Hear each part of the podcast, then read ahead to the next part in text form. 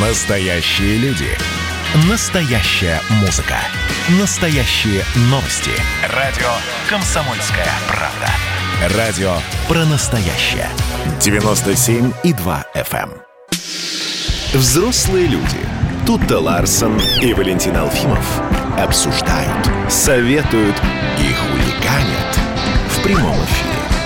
В прямом эфире. А вас я попрошу остаться. Доброе утро, друзья! Привет с началом нового эфира э, утреннего, с началом нового дня всех. Э, мы с вами с э, 8 до 10 по прямой будем двигаться по этому дню и рассказывать все, что интересно в нем происходит.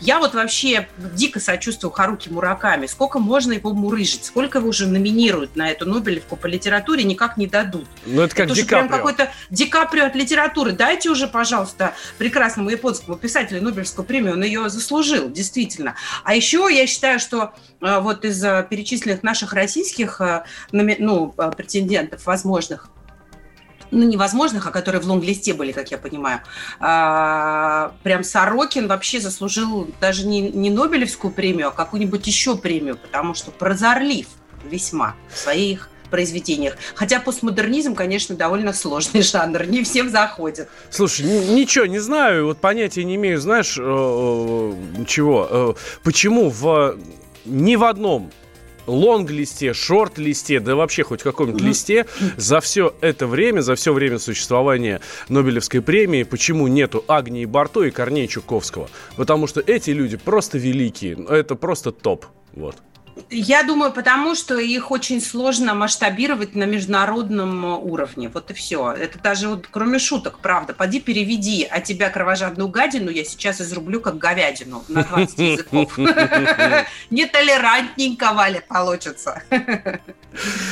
Ой, ну ладно, нетолерантненько, у нас тоже в Москве. У нас новые ограничения, которые введены в, в столице, да, они, кстати, касаются еще и переболевших. Тут переболевшие, это, собственно, этим коронавирусом, люди с антителами, которые могут обниматься со всеми, с кем э, только не попадя, вот они думали, да, что я уже переболел-то, ладно, все нормально, мне можно делать все, что угодно. А Ага. нет, мэр Москвы считает, что официальное разделение людей, переболевших и не болевших, неизбежно простимулирует черный рынок поддельных справок и сертификатов. И именно из-за этого, говорит, давайте лучше на вас тоже будет все это дело распространяться. Да не, не так вот прям, давайте на вас, а так сидите и не пятюкайте. Примерно в таком ключе это прозвучало. Э, потому что ученые мало знают о COVID-19, нет информации, на какое время сохраняется иммунитет, который приобретен во время болезни. И, в общем, поэтому э, всех за, за ограничим, даже тех, кто уже переболел и наивно полагает, что у него все в порядке, и его миновала чаша сия. Ну вот смотрите, мы все про Москву, про Москву говорим. А что у нас в стране э, происходит? Потому что эта вторая волна, вы думаете, она только нас накроет? Нет, всю страну. Итак, Данил Свечков, корреспондент «Комсомольской правды» в Екатеринбурге. В Свердловской области коронавирус снова стал набирать силу. Сейчас в больницах с ковид-диагнозом лежит больше 1900 человек, из них 146 в тяжелом состоянии. В региональном правительстве говорят, что наши медики готовы к негативному сценарию развития событий. Ну а если говорить об ограничениях из-за коронавируса, то они возвращаются.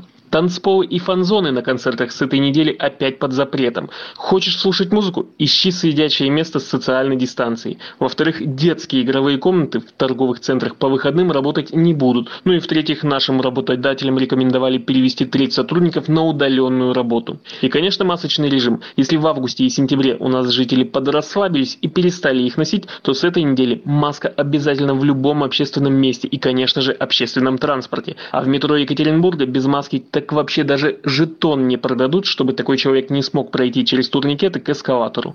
Это Екатеринбург. Дальше давай Да, тогда. э, послушаем, что происходит во Владивостоке. Вот что рассказывает наш специальный корреспондент э, Алексей Самуськов.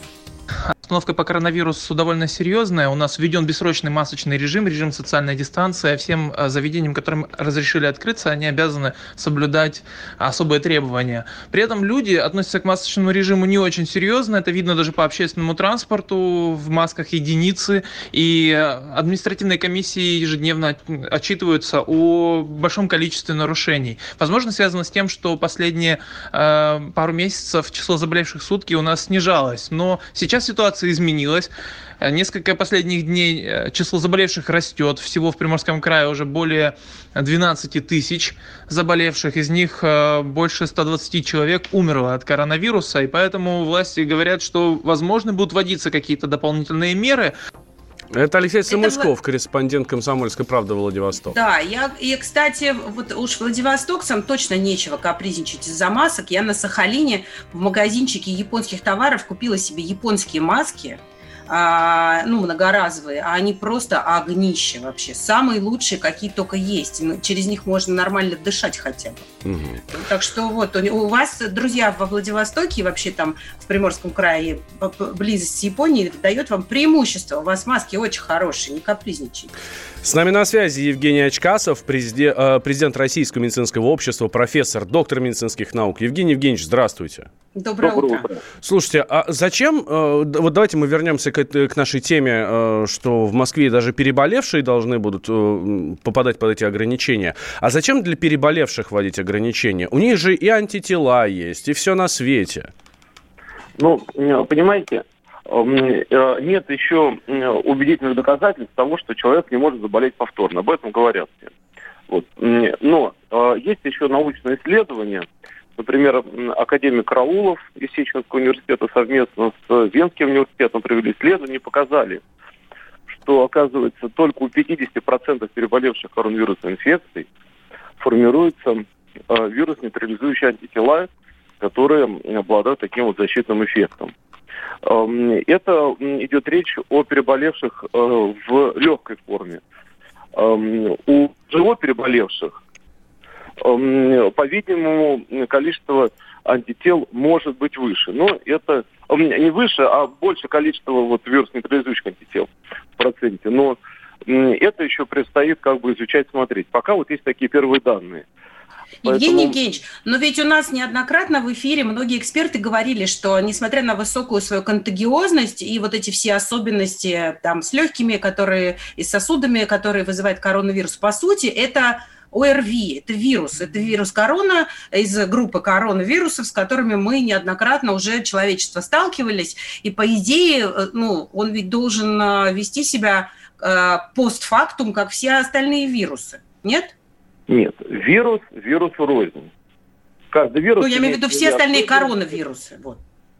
Каждый вирус имеет свою особенность, и не обязательно они копируют как эм, вирулентность друг друга, да, эм, ну, способность э, заражать человека и так далее. Поэтому все-таки э, надо подходить э, к коронавирусу, с которым мы сейчас столкнулись, COVID-19, особенно, индивидуально. И вот э, я полностью согласен с теми вводимыми ограничениями, которые сейчас есть. Да, сезонный подъем заболеваемости. Да, тяжелое заболевание. Да, не очень э, до конца нам все с этим ясно. Хотя много уже стало проясняться и накапливается опыт э, по лечению этого заболевания.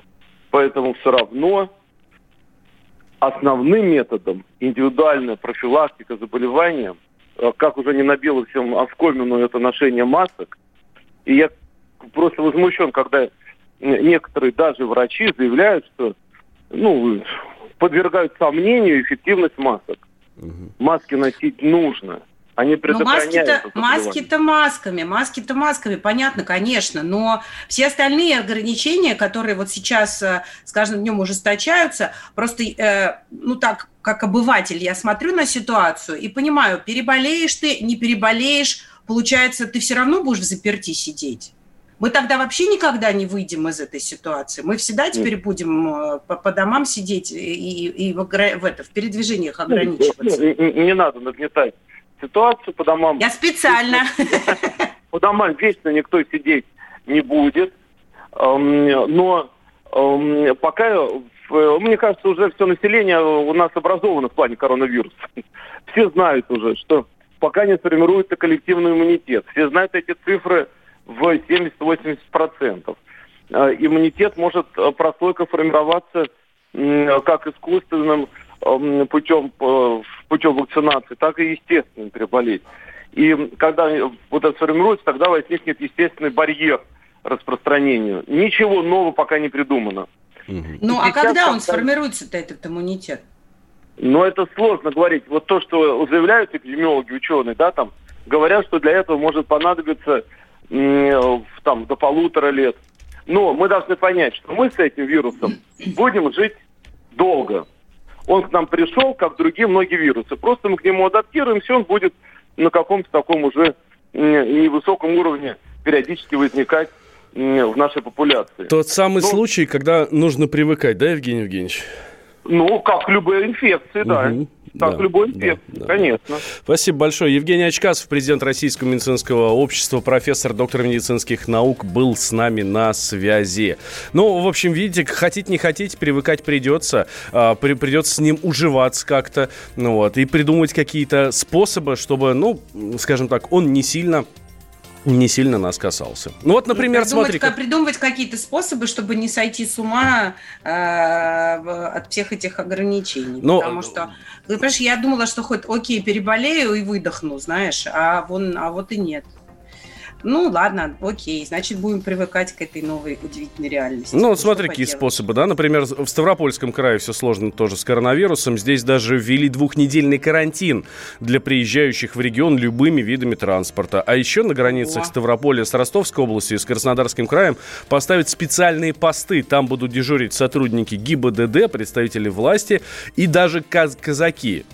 Вот. И а, будут, будут выдавать уведомления об обязательной самоизоляции. Да-да. Но вы же взрослые люди. Я, Эдвард, на вас рассчитываю как на человека патриотических взглядов. То возникает вопрос, а куда податься русскому мужику? Ну, разве что в ЧВК Вагнера. Перефразируя известную, известную либеральную формулу, российскую либеральную да. формулу, надо, надо дождаться, пока вымрет последнее непоротое поколение, да? Отдельная тема с Олегом Кашиным и Эдвардом Чесноковым. На радио «Комсомольская правда». По будням в 9 вечера по Москве. Тоже мочить в сортире, но других и не так. Взрослые люди. Тут-то Ларсон и Валентин Алфимов обсуждают, советуют и хуликанят в прямом эфире. Да, и делаем это вместе с вами, дорогие друзья, вместе с нашими слушателями, зрителями, да и вообще со всеми э, россиянами-москвичами. Вот. Э, наш коронавирусный дозорный Юр Кораблев прошелся по улице и спросил, а вы вообще соблюдаете вот эти меры безопасности или нет? Коронавирусный дозор. Привет, ребята! Не хотел бы называть это коронавирусным дозором 2, но факт остается фактом. Я снова с вами. Меня зовут Юрий Кораблев, и я так же, как и весной этого года, на московских улицах общаюсь с жителями, с простыми людьми на тему коронавируса. Что они думают, что хотят сказать и чем могут поделиться. Только в эфире радио «Комсомольская правда» они могут заявить, что думают. Пойдемте и поговорим последнее время мы все чаще слышим про коронавирус. Зараза поднимает голову. Все-таки нас ждет вторая волна. Есть такое понятие окно Эвертона, когда, например, в новостных СМИ что-то говорится, что чего-то не будет, и кто-то заявляет официальное лицо, что этого не будет, это значит в том, что людей готовят к тому, что это будет. Вот поэтому, естественно, волна уже идет, она уже здесь люди настолько странно к этому относятся, народ возмущается и собирается на гражданскую войну. Поэтому, коль мы попали в эту ситуацию, весь мир такой. Зачем агрессию на город, на правительство, на Собянина, когда хочет нас уберечь? Для меня загадка. Так, значит, что нужно делать э, здравомыслящему гражданину? Здравомыслящему гражданину прислушаться к тому, что говорят вирусологи и врачи. Надеть маски и чувствовать себя нормально. А вот вы на велосипеде, смотрю, он спасает. Если быстро пролетать мимо коронавирусного человека, это спасет от заболевания? Так, точно. На какой скорости нужно ехать? 666 километров. Тогда точно. Прямо вот туда. Как считаете, пойдемте зеленый, как э, будет развиваться ситуация с коронавирусом, на ваш взгляд? Надеюсь, все будет стабильно и развиваться она будет медленно. А что делать, чтобы избавиться от этого уже всем поднадоевшего коронавируса? Укреплять иммунитет. Как? Мед, э, сухофрукты, витамин С, спорт. Если продолжится темп заражения, скорее всего, опять посадят на карантин. А вы хотите этого или нет? Или, по крайней мере, готовы к этому? Абсолютно готов. Я прекрасно провел прошлый карантин, работаю удаленно. Вам все понравилось? Да, начал правильно питаться наконец-то. Нормально спать, меньше времени тратить на дорогу до работы. Меня все устраивало. Ну, наверное, есть коронавирус. А вы боитесь его? Нет. А почему он есть, а вы его не боитесь? Это как? Я думаю, это от иммунитета еще человека зависит. У вас хороший иммунитет? Ну, я надеюсь, что да. Как вы добились хорошего иммунитета? Здоровое питание, здоровый образ жизни. Ну, я думаю, со временем найдут вакцину, лекарства. Ну, вакцину уже изобрели. Со временем, я думаю, это будет как, наверное, обычный грипп. А вы вакцину, кстати, готовы поставить? Нет. Мне кажется, она еще не испытана. Пускай они ее испытают, а там посмотрим. Я думаю, что к Новому году поутихнет все. Но говорят же, что 60% переболеют. И вот такое соотношение 60-30 уже идет на спад тогда. Эпидемия. Прогноз, что к Новому году все пройдет. Я записал, запомнил. Встретимся 31 декабря тут же на этом же месте. Хорошо. Коронавирусный дозор. Радио «Комсомольская правда». Ну, в общем, не болейте и принимайте все меры предосторожности. Слушайте, а помните, мы рассказывали вам, дорогие друзья, эм, про э, Великие Луки, да, где дети на, на линейке, э, школьники на линейке упали в обморок? Так вот. Ну, да, и мы на самом деле обещали вам рассказать, что там происходит, и вообще очень хотели бы сами узнать ответ на этот вопрос. От чего 13 человек детей одновременно упали в обморок, а потом блевали? А есть ответ на этот вопрос? И в реанимации еще двое. Есть ответ на, э, ответ на этот вопрос. Так. Начальник управления образования администрации Великих Луг Татьяна Лазницкая говорит, мероприятие было торжественным, звучали речи патриотической и нравственной направленности, особенная музыка. Музыка – это было серьезное волнительное мероприятие. И вот поэтому они все шарахнулись в обморок. В смысле? Ну, в смысле перенервничали перенервничали от торжественности мероприятия и потом блевали от нравственной направленности и патриотической музыки? Серьезно? Да. Это говорит человек из управления образования? Да. Mm. Один ребенок мог почувствовать, наверное, что-нибудь. Ну, то есть есть такие особо чувствительные эмоциональные дети. В конце концов, не все дети здоровы. 13 человек? Да, у меня такой перед экзаменом обычно было в институте, но я, по-моему, единственный был из всего потока. С нами... Ну, нас... Нет, у меня, у меня перед экзаменами бывает то, что называют медвежьи болезни. Ну, ребята, это точно не оно. С нами на связи Ольга Чернышова, корреспондент «Комсомольской правды» в Пскове. Оля, здравствуйте. Оля, привет. Здравствуйте. Доброе утро. Скажи, пожалуйста, а, а, а, а, а эта женщина чем занимается у вас в департаменте образования? Ну как, э, своими должностными обязанностями. обязанностями. В том числе Слушайте, защитой самом... детей, да, наверное, как бы, ну, там, ага. прав детей или что-нибудь в этом роде. На самом деле мероприятие это действительно было не простое, не а, рядовое, это был не день учителя, да, а эм, было переименование школы в честь героя Российской Федерации. Угу. И там выступали и пограничники, и офицеры, и приехала мать э, самого героя, э, так что версия тоже возможна в какой-то степени. Но Чтобы 13 человек упали в обморок, да, от, от, от Нет, чувств, от эмоций, 13... разного возраста причем. Угу. Там стало 13 э, детишкам плохо, но только три упали в обморок по предварительным вот этим данным. А, сейчас тоже, конечно, говорят, у них просто подкосились ножки, их вывели из э, эм, линейки. Но как бы факт Готов поспорить, фактом. что завтра они скажут, что они просто оступились и споткнулись. Ага. А те, где, а те дети, которые в реанимации оказались, а, они просто особенно впечатлены, да, были? А, ну, те дети, которые в реанимации оказались, они, видно, вот этими тремя, которым три, которые вот похуже было, они туда и попали. Как нам сообщили вообще в больнице, реанимация оказалась просто им поставили капельницы и прокапали там и витамины, и ну, для поддержания там, а, как, не знаю, как это все правильно на медицинском, но вот для поддержания здоровья ребенка и восстановить его вообще вот эти вот силы. Вот. Сейчас ну... они все находятся в удовлетворительном состоянии, как говорят, но пока что не выписывают. Оль, ну а что вот. там по анализам, по вот этому всему? Да. Угу. Вот, согласно, вот вчера прошла, значит, промежуточные итоги по определению всех обстоятельств, случившихся, провели в, меж, э, в ходе межведомственной комиссии. Вот. Э, по результатам химико-токсиологического исследования наркотиков, психотропных веществ в анализе детей не обнаружено. Никаких отклонений не выявлено и в пробах воздуха, питьевой воде и в почве. В дезинфицирующих средствах, о которых тоже говорили, что, возможно, они отравились ими, использованных э, вот, не выявлено превышение гигиенических нормативов. Э, и также в содержании хлора, которым э, многие говорили, что, возможно, обработали помещение. Сейчас а в крови у детей ничего не Ага. обнаружено тоже в анализе? Что а в крови сейчас э, сделан широкий анализ, э, и будет известно только в пятницу э, вот этот вот э, итог по широкому анализу крови. Вот. Э, Симптомы, с которыми они поступили, не повторялись, и ну, пока что до сих пор не выписывают из больницы. Нужно выяснить как бы дополнительное обследование, как говорится, провести.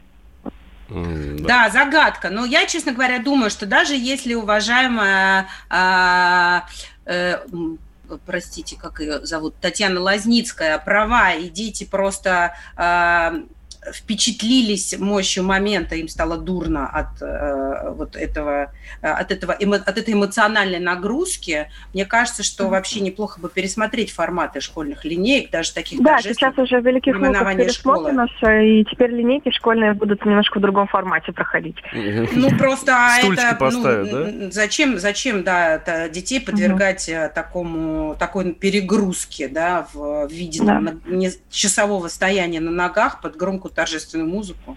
Мгм. Ну, не Мгм. знаю, вряд ли, вряд ли детей это э, подвигнет на какие-то серьезные эмоциональные и патриотические чувства, вот скорее такие эффекты получаются. Хотя я, честно, не верю в то, что, э, что там, э, ну, что это только потому, что все, все вот э, устали стоять, или там, или, как говорит Татьяна, там... Лазницкая. Да, э, ну, почувствовали недомогание, потому что мероприятие было торжественным, была особенная музыка, серьезное, волнительное мероприятие, и они так изволновались. Да, еще она говорит, что там был такой эффект домино. При таких обстоятельствах один ребенок мог почувствовать недомогание, уже рядом с ним стоящий ученик отнесся к своему самочувствию э, внимательнее, чем обычно, вот, более подозрительно, ну и понеслась, да, а когда все Типа вокруг... цепная реакция, да? Да, да, да, да, да, да, да. А, Оль, спасибо большое. Ольга Чернышова, корреспондент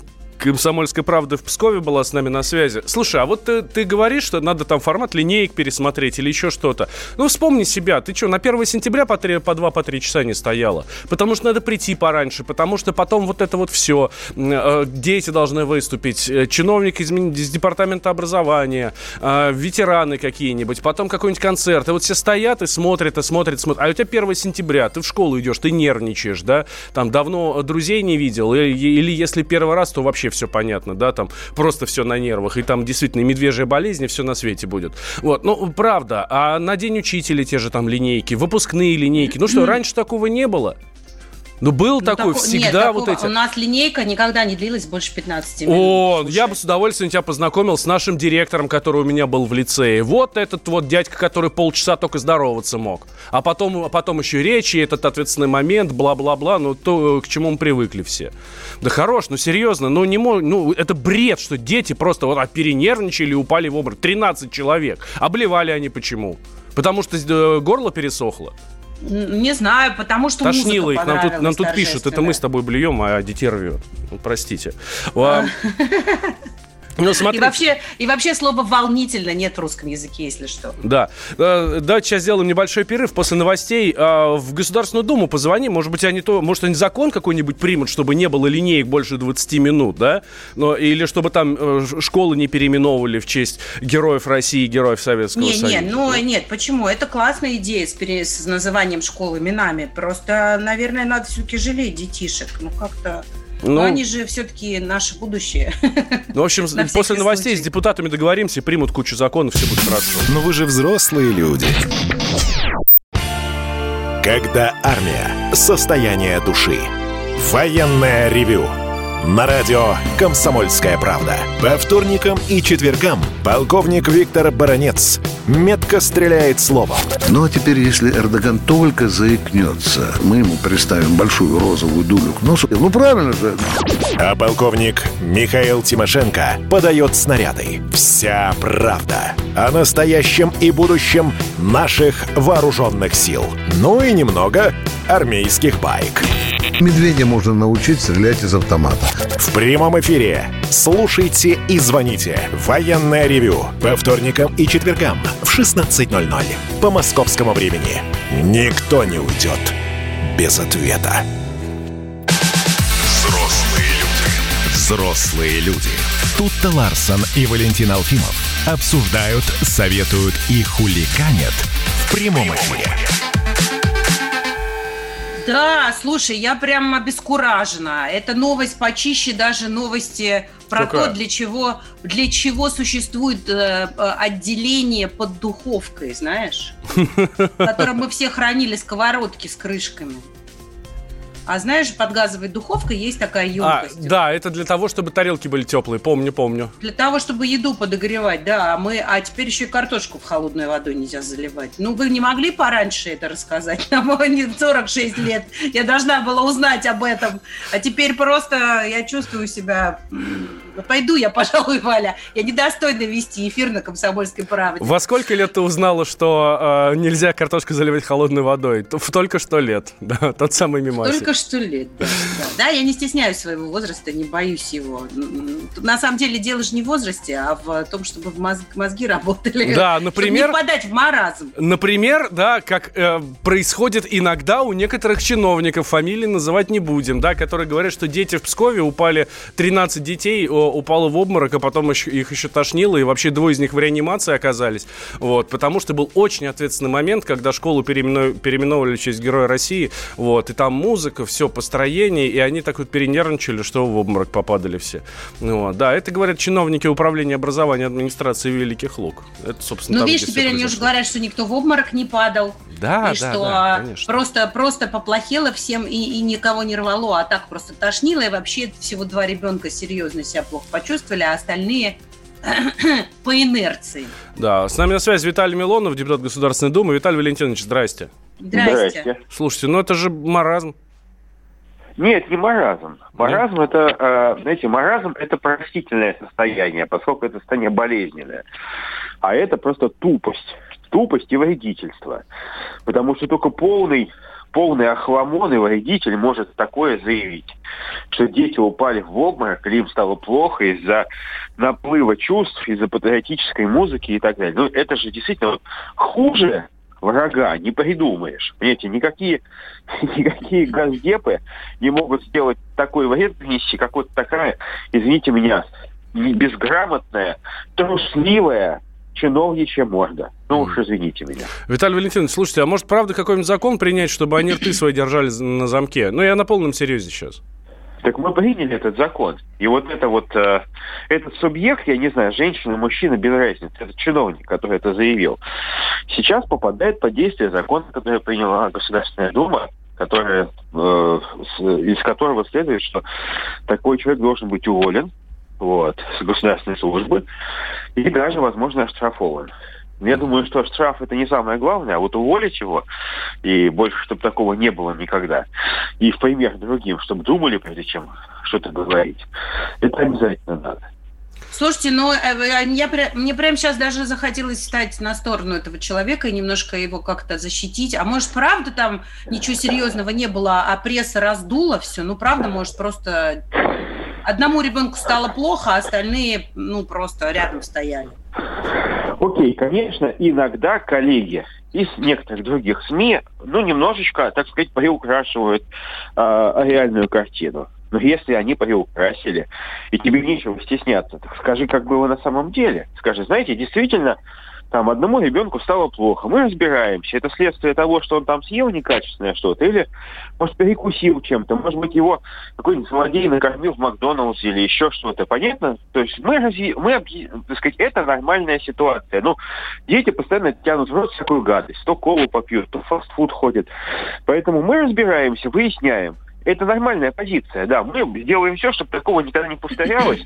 Просим прощения, но как бы вот, так сказать, изучаем почему. Но это нормально, не трусливая позиция. А эти же хотят с себя снять всякую ответственность, не разбираясь, не, не, так сказать, не вдаваясь в подробности. На всякий случай. Это не я. Знаете, вот как в третьем классе. Кто спер? Это не я, это Васька. Да. Ты так неловко, тем более, что ведь эти люди, а, этим людям мы доверяем своих детей. Доверяем мы образование наших детей, отчасти воспитание наших детей, формирование их представлений об этике, о, о коммуникациях там между людьми. Как-то вот это как некрасиво. такие люди, вы поймите, вот именно такой неловкий, глупый человек подставляет же не только себя. Ведь никто не говорит, что этот мистер Пупкин, вот он такой негодяй. Говорят про всех нас. И это Великие Луки, если я правильно помню. Да. Это Да. Псковская область. Там, там я, я вот вижу, как там губернатор работает. Это не мой регион, но я вижу там, как он работает, как он пытается там в социальных сетях открытую политику занимать и рассказывает о том, что он делает. Каждый день мне новости приходят, что, чем он занимается, Михаил Ведьяников. То есть, и вот а, губернатор, там еще правительство может работать, показывать эффективную, открытую работу, а какой-нибудь вот, извините меня, прыщик, вот, берет и спускает все коту под хвост. Именно вот всю эту ра- работу, потому что он показывает, что он-то э, занимает как раз самую, что ни на есть, мракобесную позицию. Это не я, дети сами виноваты, вот, и вообще от патриотической песни упали в обморок. Да, Виталий Валентинович, спасибо большое. Депутат Государственной Думы Виталий Милонов. Ну, ладно. Ждем, ждем анализов. Я, честно Ну, говоря, в завтра, первую очередь да. жду. Я очень надеюсь, что завтра нам все-таки станет э, хоть что-то понятно, если будут известны результаты э, того, что дети, у детей там в крови. А если ничего нет, то будем ждать анализа песни на патриотичность. Вот так вот. Да. Радио «Комсомольская правда». Слушайте, тут опрос прошел, 79% эм, респондентов этого опроса полагают, что ситуация, при которой богатые и бедные граждане выплачивают одинаковый процент налога, несправедлива, и только 16% опрошенных находят это правильным. Вот. А, слушай, ну я понимаю, что эта ситуация всегда была острой у нас с классовой ненавистью вообще в стране э, в последние сто лет все достаточно очевидно. Я просто э, хотела бы уточнить, кого мы считаем богатыми людьми, да? То есть, э, если это человек, который, вот как сейчас принят закон о том, что 15% платят те, у кого доходы 5 миллионов в год, Да. я, не я бы не сказала, что это богатые люди. Это не богатые люди. Это люди, которые, ну, хоть более-менее имеют какую-то... Да даже не обеспеченные. Что такое 5 миллионов в год? Ну, Это, подели ну, на 12. Ну ладно, это почти это 400 тысяч в месяц. Не- Да? Да. Ты, ты что-то путаешь. Нет. Не может такого быть. 400 тысяч в месяц. Ну, Ну, это хорошо, много, это, обеспеч- это люди, которые живут э, в, э, в состоянии какой-то относительной хотя бы финансовой стабильности. Но э, это не богатство. Богатые, да, согласна. Во всем мире, ну, во, во многих цивилизованных странах существует дифференцированный налог для людей э, по- по-настоящему богатых. Правда, они меняют гражданство из-за этого. И я думаю, что нас по-настоящему богатые люди таким образом не будут уловимы. С нами на связи Вячеслав Бабков, заведующий лабораторией проблем уровня и качества жизни Институт социально-экономических проблем народонаселения Российской Академии Наук. Вячеслав Николаевич, здравствуйте. Здрасте. Слушайте, Как вы думаете, вот такая вот э, мера э, взять и обложить э, дополнительным налогом всех богатых людей, э, ну, правда, давайте тоже еще определимся, что мы считаем богатыми людьми, это м, поможет э, бедным людям почувствовать себя лучше? Да. Вот вы так как-то саркастически там высказываетесь по поводу того, что 400 тысяч в месяц это совсем тьфу. Нет, я, Вот. у меня плохо с математикой. Наверное, я- я не наверное, наверное, вы живете гораздо лучше. А вы скажите, а что такое 12 тысяч в месяц, который составляет прожиточный минимум? И за Ну, чертой это- которого жи- живет более дв- 20 миллионов человек. Я не А сказала, что 400 тысяч это тьфу. Я, я сказала, что это не богатство. Ну, я это по вашему- нормально, это финансовая стабильность. Да нет, Извините, это у меня самом трое деле- детей, я Любовь- прекрасно понимаю себе, Да, сколько ну, стоит жизнь ну, в России. Слава, слава богу, в что вы Москве. это понимаете, но по вашему тону это не чувствуется. Дело в том, что в стране надо все-таки, когда он выстраивает систему налогообложения, то надо сопоставлять значит, в целом положение социальных слоев. Не, говорить о какой-то абсолютной цифре, которая характеризует жизнь верхних слоев. Да, наверное, так сказать, э, э, мы, мы же не против э, обеспеченности боремся. Мы боремся с бедностью. Для того, чтобы бедным помогать, да, нужны источники этой помощи. И во всем мире, в большинстве стран, выстроена прогрессивная шкала налогообложения. Поэтому э, в нашей шкале, вот в на- в нашей стране, там, с 2000 года, по-моему, действует, ну, так сказать, э, плоская шкала налогообложения. И поскольку на нас кое-кто ориентируется, то в целом ряде советских стран тоже установили плоскую шкалу налогообложения. Но в результате, значит, всего этого э, мы, э, бюджет не получает достаточных средств для того, чтобы помогать бедным. В результате этого установлен такой низкий прожиточный минимум. Конечно, не только в результате этого, но в том числе и в результате этого. Ну, подождите, Поэтому- помимо плоской шкалы налога, там, дифференцированной шкалы налогообложения во всех э, в, в этих странах, о которых вы говорите, там ведь существуют другие механизмы, которые способствуют там развитию малого и среднего бизнеса, ну, еще какие-то эконом- другие экономические Совершенно факторы, верно. которые влияют на, з- на уровень доходов населения. А, Совершенно а как же наши ресурсы? У нас что, казна пополняется только за счет налогов? Совершенно верно, вы совершенно в этом правы. Поэтому, кроме того, что надо вводить прогрессивный налог на доходы, на текущие доходы денежные, надо еще вводить прогрессивный налог на имущество, потому что именно вот богатство, оно заключается как раз в активах, а не в текущих доходах только. Вот чем лучше, так сказать, и, и выше состояние, тем больше экономической активности, по- поэтому правильно эти средства, так сказать, вкладываются в активы. Вот вы правы совершенно в том, что надо развивать, так сказать, э, рабочие места, надо развивать малый бизнес, но все это надо развивать. К сожалению, это развивается в нашей шкале, в нашей стране плохо. Я бы хотел одну конструктивную мысль высказать. Смысл то- состоит в том, что надо переходить к прогрессивному налогообложению. Это только первый шаг. Всего-то на, на- напросто озвучили цифру 60 миллиардов рублей. Вот этот сбор. И то он пойдет не, не для того, чтобы помогать в целом бедным, а только для того, чтобы помогать детям с тяжелыми, э, с редкими болезнями. Э, Ну, может, я не точно термин употребляю редкие болезни, но то есть какие-то, так сказать, вот такие, так сказать, заболевания, Да, которые Вячеслав Николаевич. э, э, дорого стоят. Вячеслав Бабков с нами был, заведующий лабораторией проблем уровня качества жизни РАН. Но вы же взрослые люди, а в первую десятку Forbes еще не попали.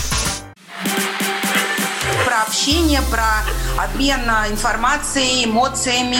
Миша, я не могу это письмо не прочитать. Вас приветствует город-герой Минск. Спасибо вам большое за вашу передачу. Слушаем вас всем цехом.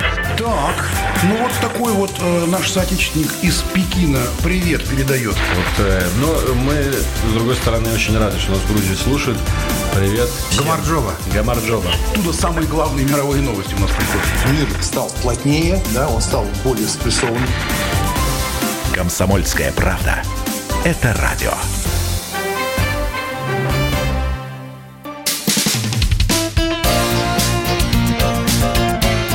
Говорит полковник. Нет вопроса, на который не знает ответа Виктор Баранец. Да, действительно, наш военный обозреватель и просто человек с богатым жизненным опытом и с хорошим чувством юмора Виктор, Виктор Николаевич Баранец с нами. Виктор Николаевич, здрасте. Доброе утро. Доброе утро. Доброе утро. Виктор Николаевич, мы тут вот Да. э, про налоги стали говорить, что богатых надо э, больше, э, значит, э, чтобы они должны были больше платить, чем бедные налогов.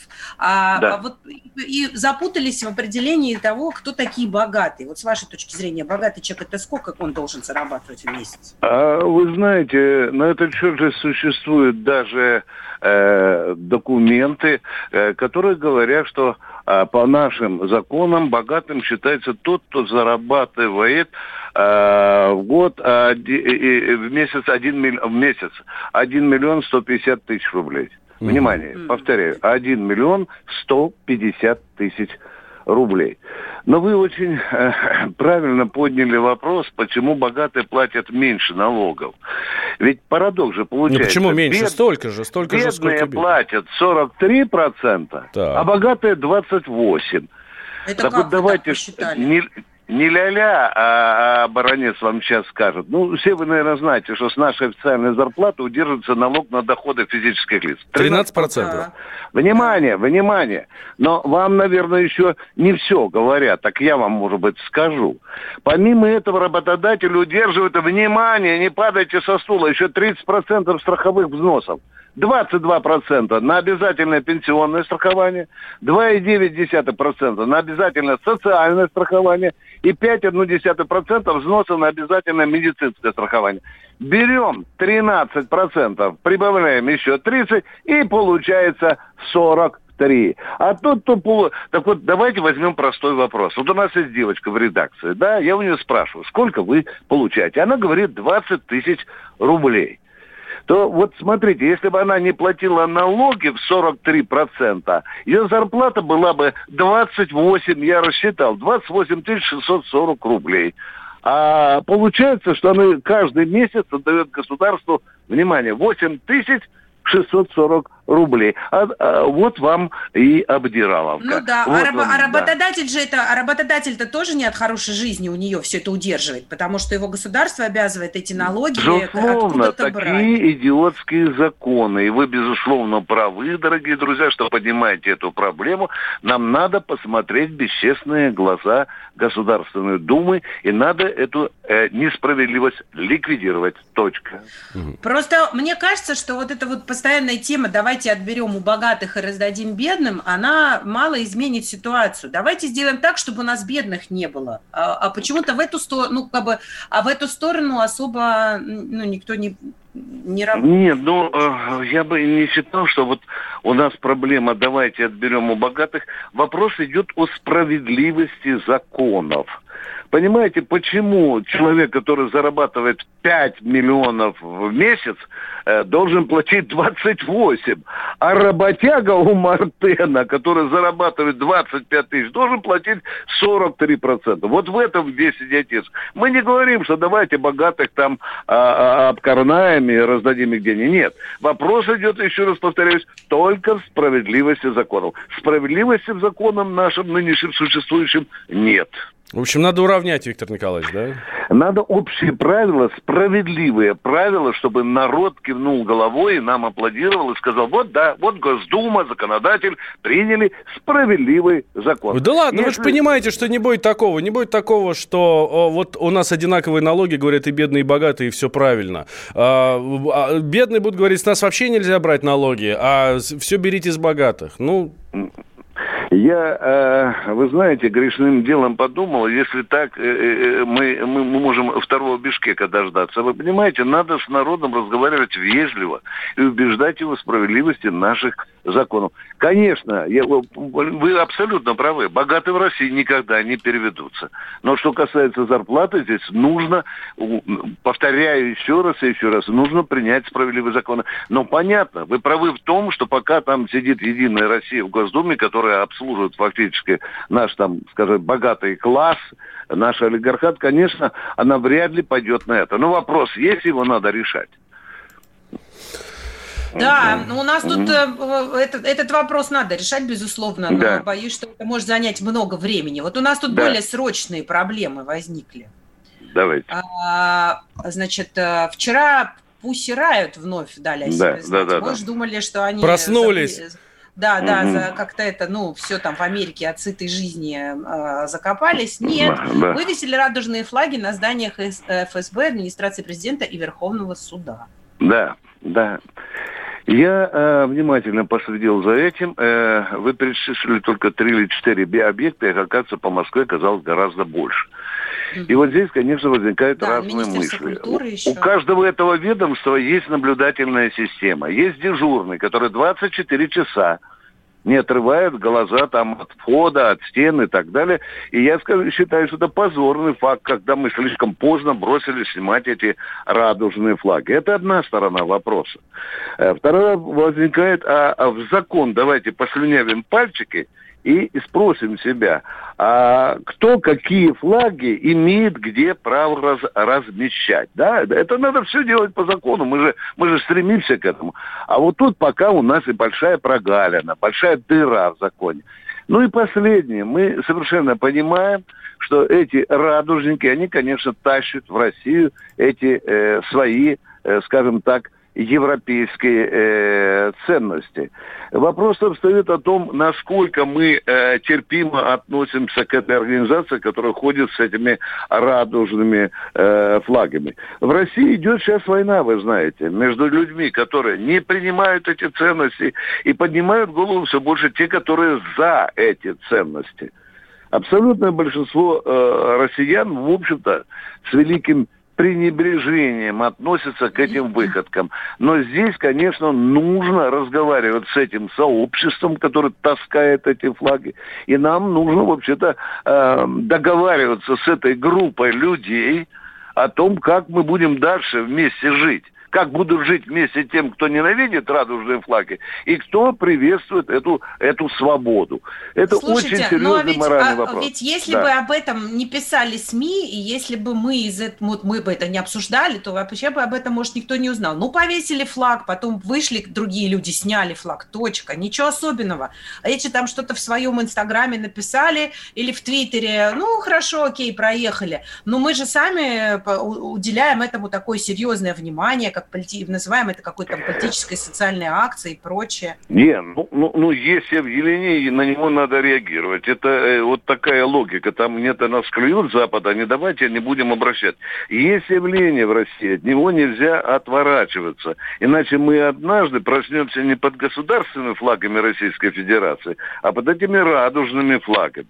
Это очень серьезная морально-политическая, извините за этот слог, э, болезнь России. Э, пот- Потому что в ее чрево внедряется совершенно новая идеология, которая вообще-то подрывает основы, в общем-то, нашего христианского существования. Это очень опасная болезнь. И здесь надо, в общем-то, договариваться. Ребята, вы можете там быть хоть какими гомиками, там, и с другими сословиями. Но не лезьте но, к остальным. Да, да, Да, да. Виктор Николаевич. Да, Ну, не спасибо вре- большое. Не внедряйтесь в чрево. Но вы же взрослые люди. Можно вести себя посерьезней.